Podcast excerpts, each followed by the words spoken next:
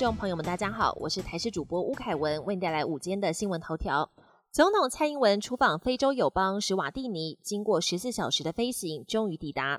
蔡总统随即与国王恩史瓦蒂三世举行元首双边会谈，并见证台史签署三份文件协定。双方签署妇女增额贷款循环基金备忘录、高雄市与姆巴巴内市地盟协定，还有海外工程公司与史国石油公司工程总承包合约。而在乔宴上，总统也承诺将会修改非洲计划二点零，加强与非洲各项领域的接触。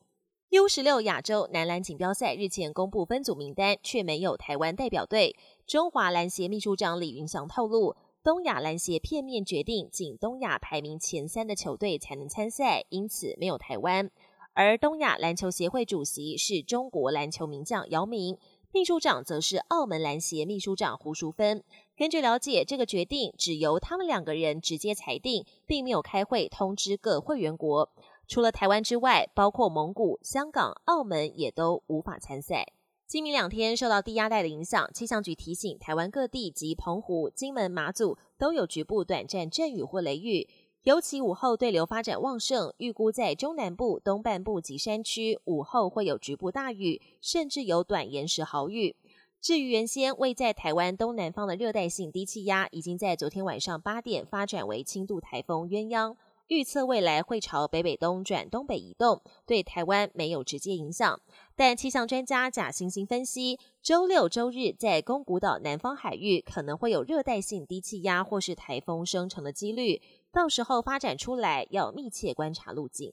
国际焦点：印度最近跻身太空强权，探测器成功登月。接下来九月九号，首都新德里还将举办 G 团体峰会，让印度总理莫迪很有面子。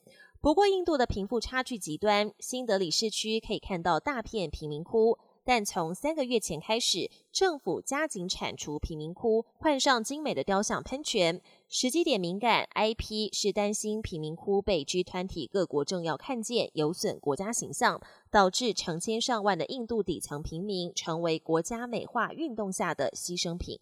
强烈温带气旋重创巴西南部，造成至少二十二人死亡。洪水高度几乎快淹没交通号志，救难人员开着小船协助民众撤离。重灾区南里约格兰德州好几个城市都泡在水里。州长表示，尽管数百人顺利获救，但还是有二十一人不幸遇难。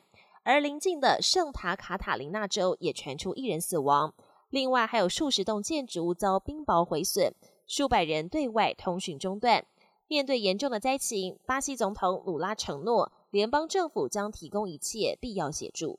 希腊北部日前遭野火肆虐，好不容易获得控制，居民还没来得及喘息。这两天，希腊西部跟北部遭到暴风雨肆虐，目前已知至少造成一人死亡，另外还有一人被洪水冲走，下落不明。